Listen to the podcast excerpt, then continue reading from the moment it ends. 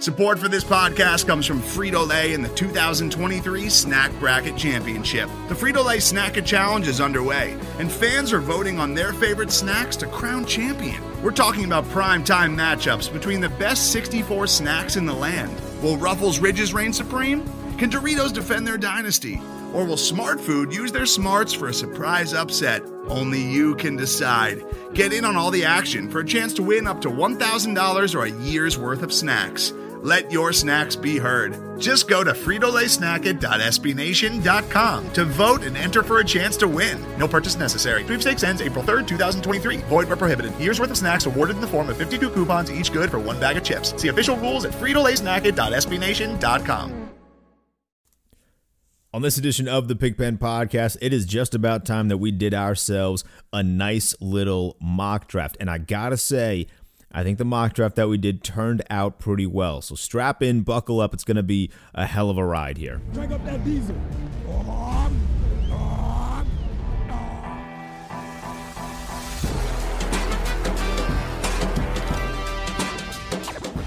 Taylor moving backwards, trying to find running room, and he's still on his feet.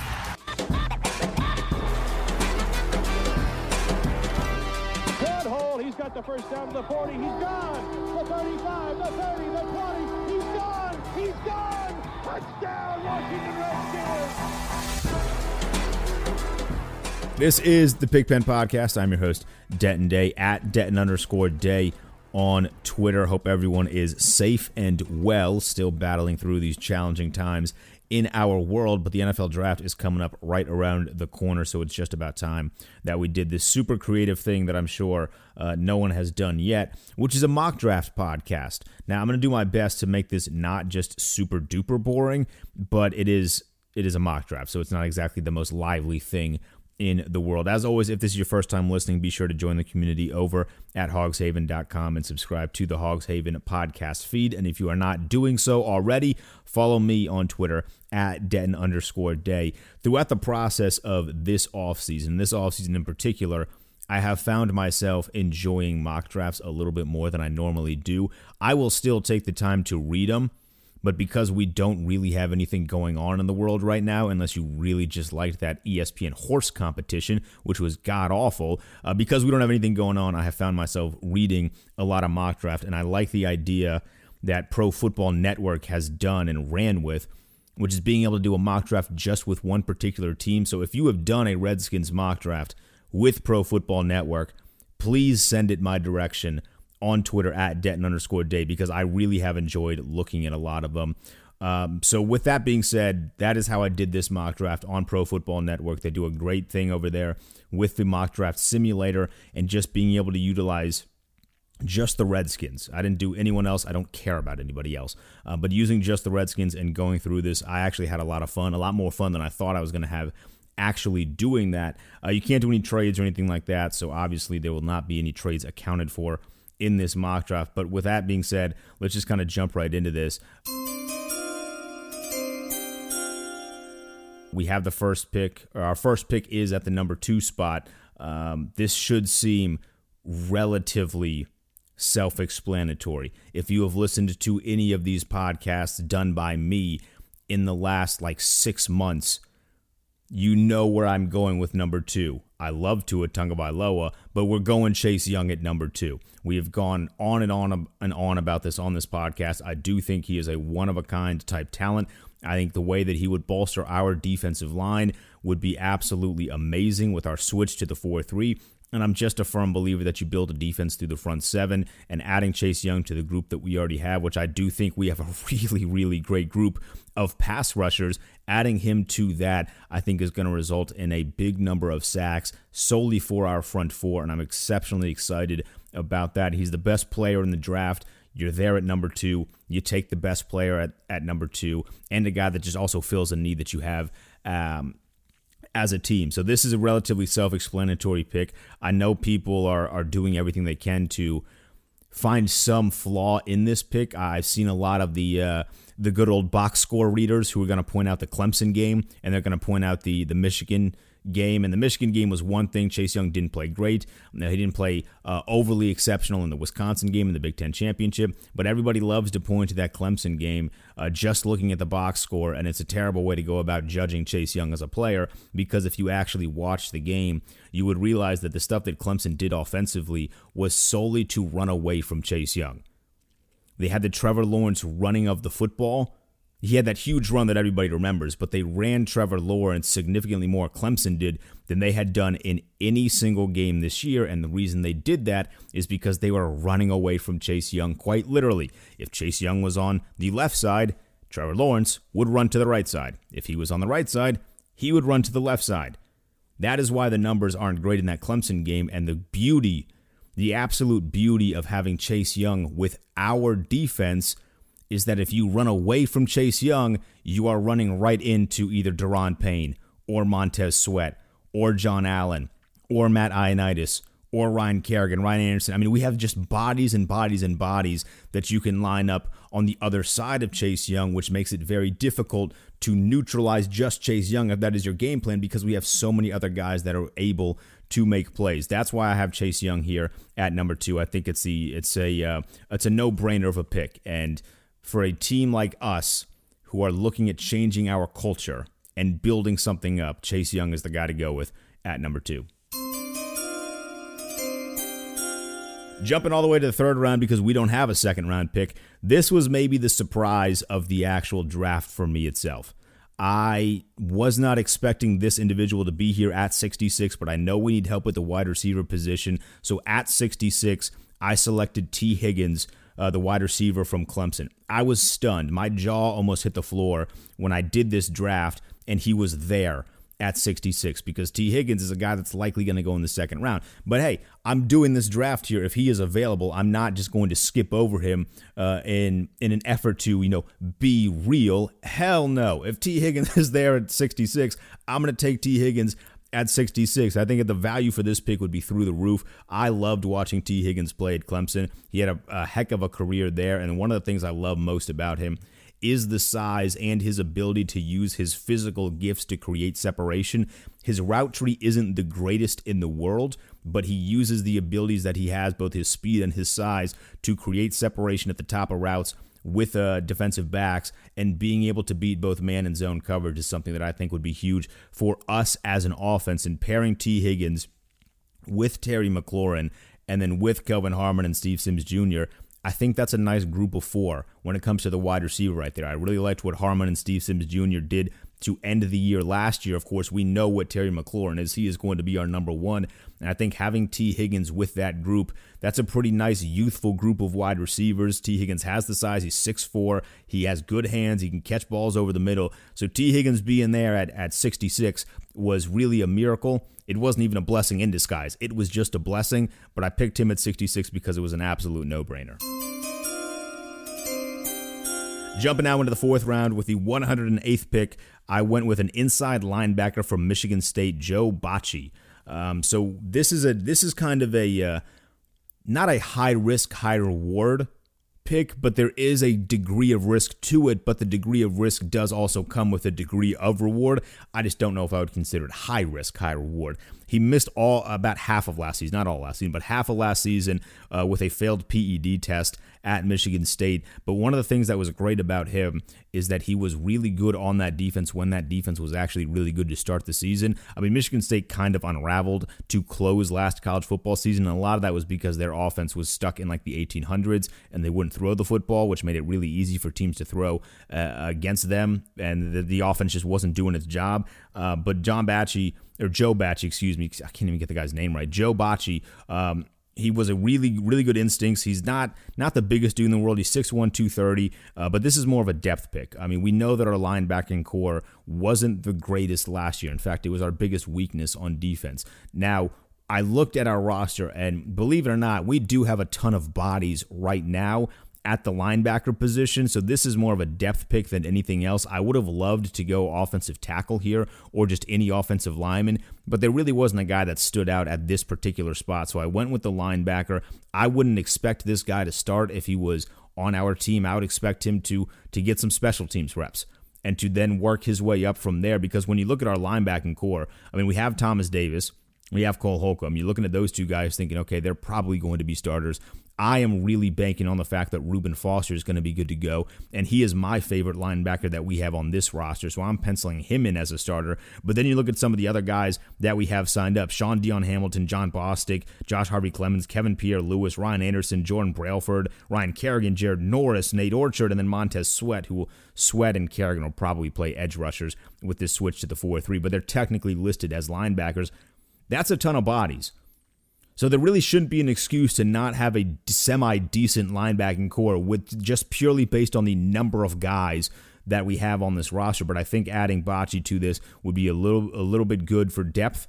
And adding him onto the special teams unit, I think, could be huge. Uh, and if he kind of knocks the PED stuff, he does have a good amount of upside and could eventually work his way into being a, a playmaker on the defensive side in certain packages. Sticking in the fourth round, two picks this year for us in the fourth round as it stands right now. With the 142nd pick, I went tight end. We need a tight end. We need a pass catching tight end.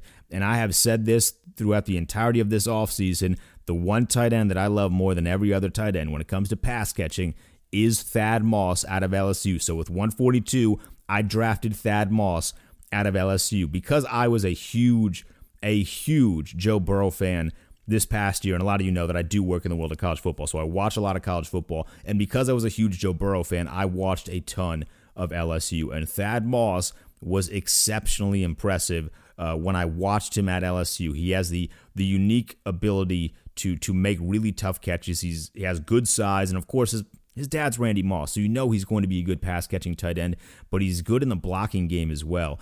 And we as a franchise don't need a blocking tight end right now. We need a pass catcher because we signed up basically all of the blocking tight ends this offseason. But I like the idea of what Thad Moss could bring to this offense in terms of being able to catch passes. He has great footwork for a wide receiver, he, he can run on the sideline. I really like what Thad Moss can bring to this offense, especially if we want to expand across the perimeter. Having a guy like Thad Moss, uh, having a guy like Tee Higgins in this draft, uh, and then adding that with Terry McLaurin and Harmon and Steve Sims Jr., I really like what that brings. So if Thad Moss is there in the fourth round uh, at 142, I don't think that's a guy that you could pass up because we are so desperate and in need of a pass catching tight end. I think he is the one to go to at 142.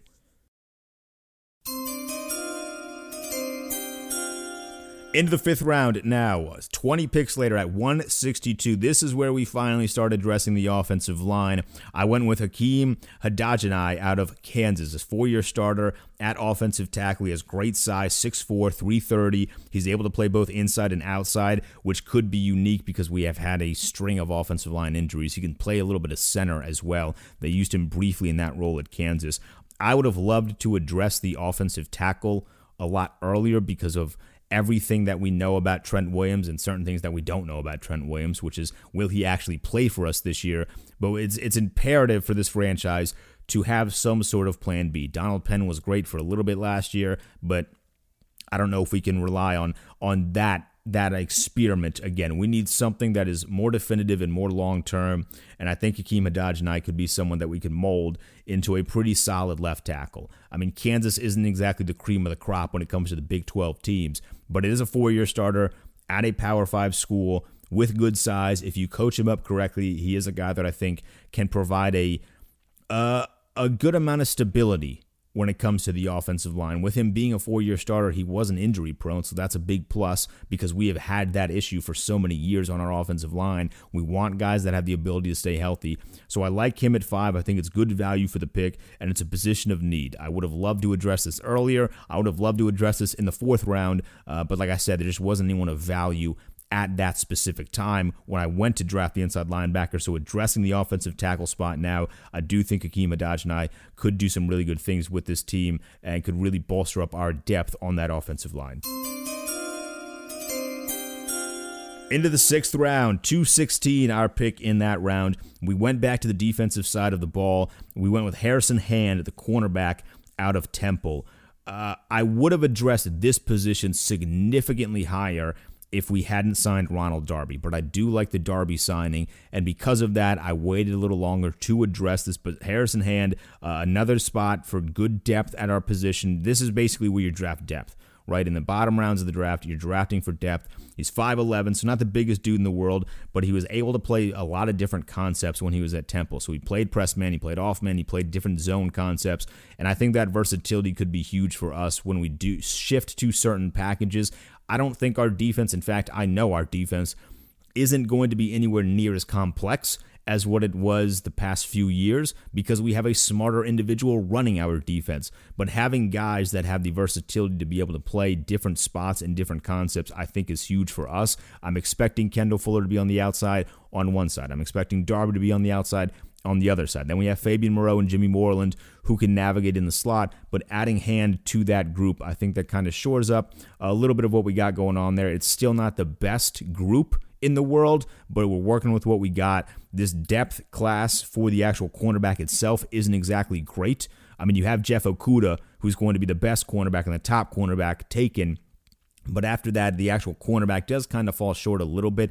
I've seen just about every single mock draft done on Pro Football Network, every single person has the Lamar Jackson guy from Nebraska going at this, usually at this time, maybe fifth, sixth, seventh round. And maybe that's just because everyone loves the name Lamar Jackson. I don't really know. But when I see everyone drafting him, in their mock drafts, odds are he's probably not going to actually come to the team. I don't know why it works that way, but when you have everyone drafting the same dude in the deeper rounds of the draft, he's usually not there or the team usually passes up on him. So because of that, factoring that into it, and I just like Harrison Hand a little bit, uh, I went with him uh, at 216.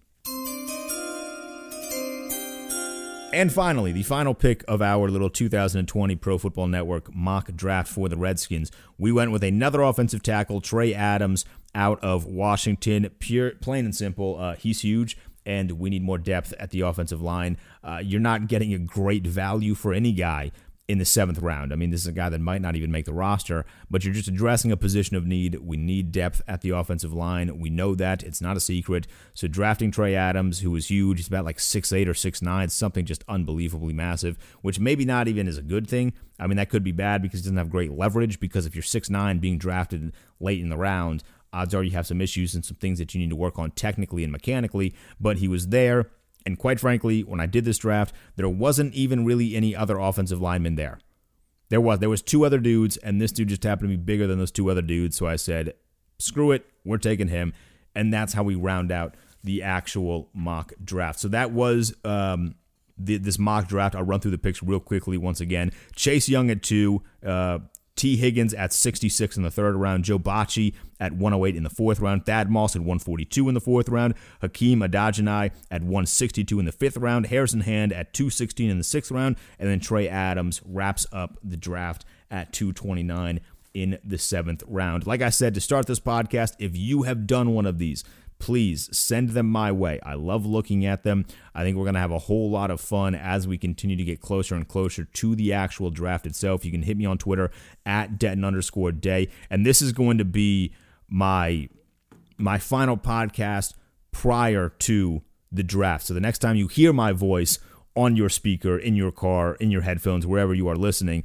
we are going to be wrapping up and recapping the actual moves that we did make. And I'm exceptionally excited for that.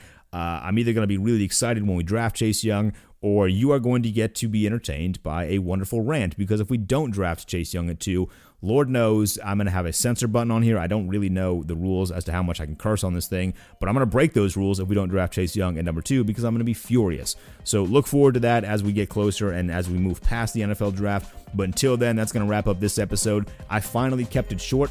I've been saying I'm going to keep these episodes short and then I go on 30 minute tangents. We kept it under 20 minutes today, so that's a big plus. Uh, that's going to do it. Follow me on Twitter at Denton underscore day. Send me all of your mock drafts, and I'll see you guys after the draft on the Pigpen Podcast.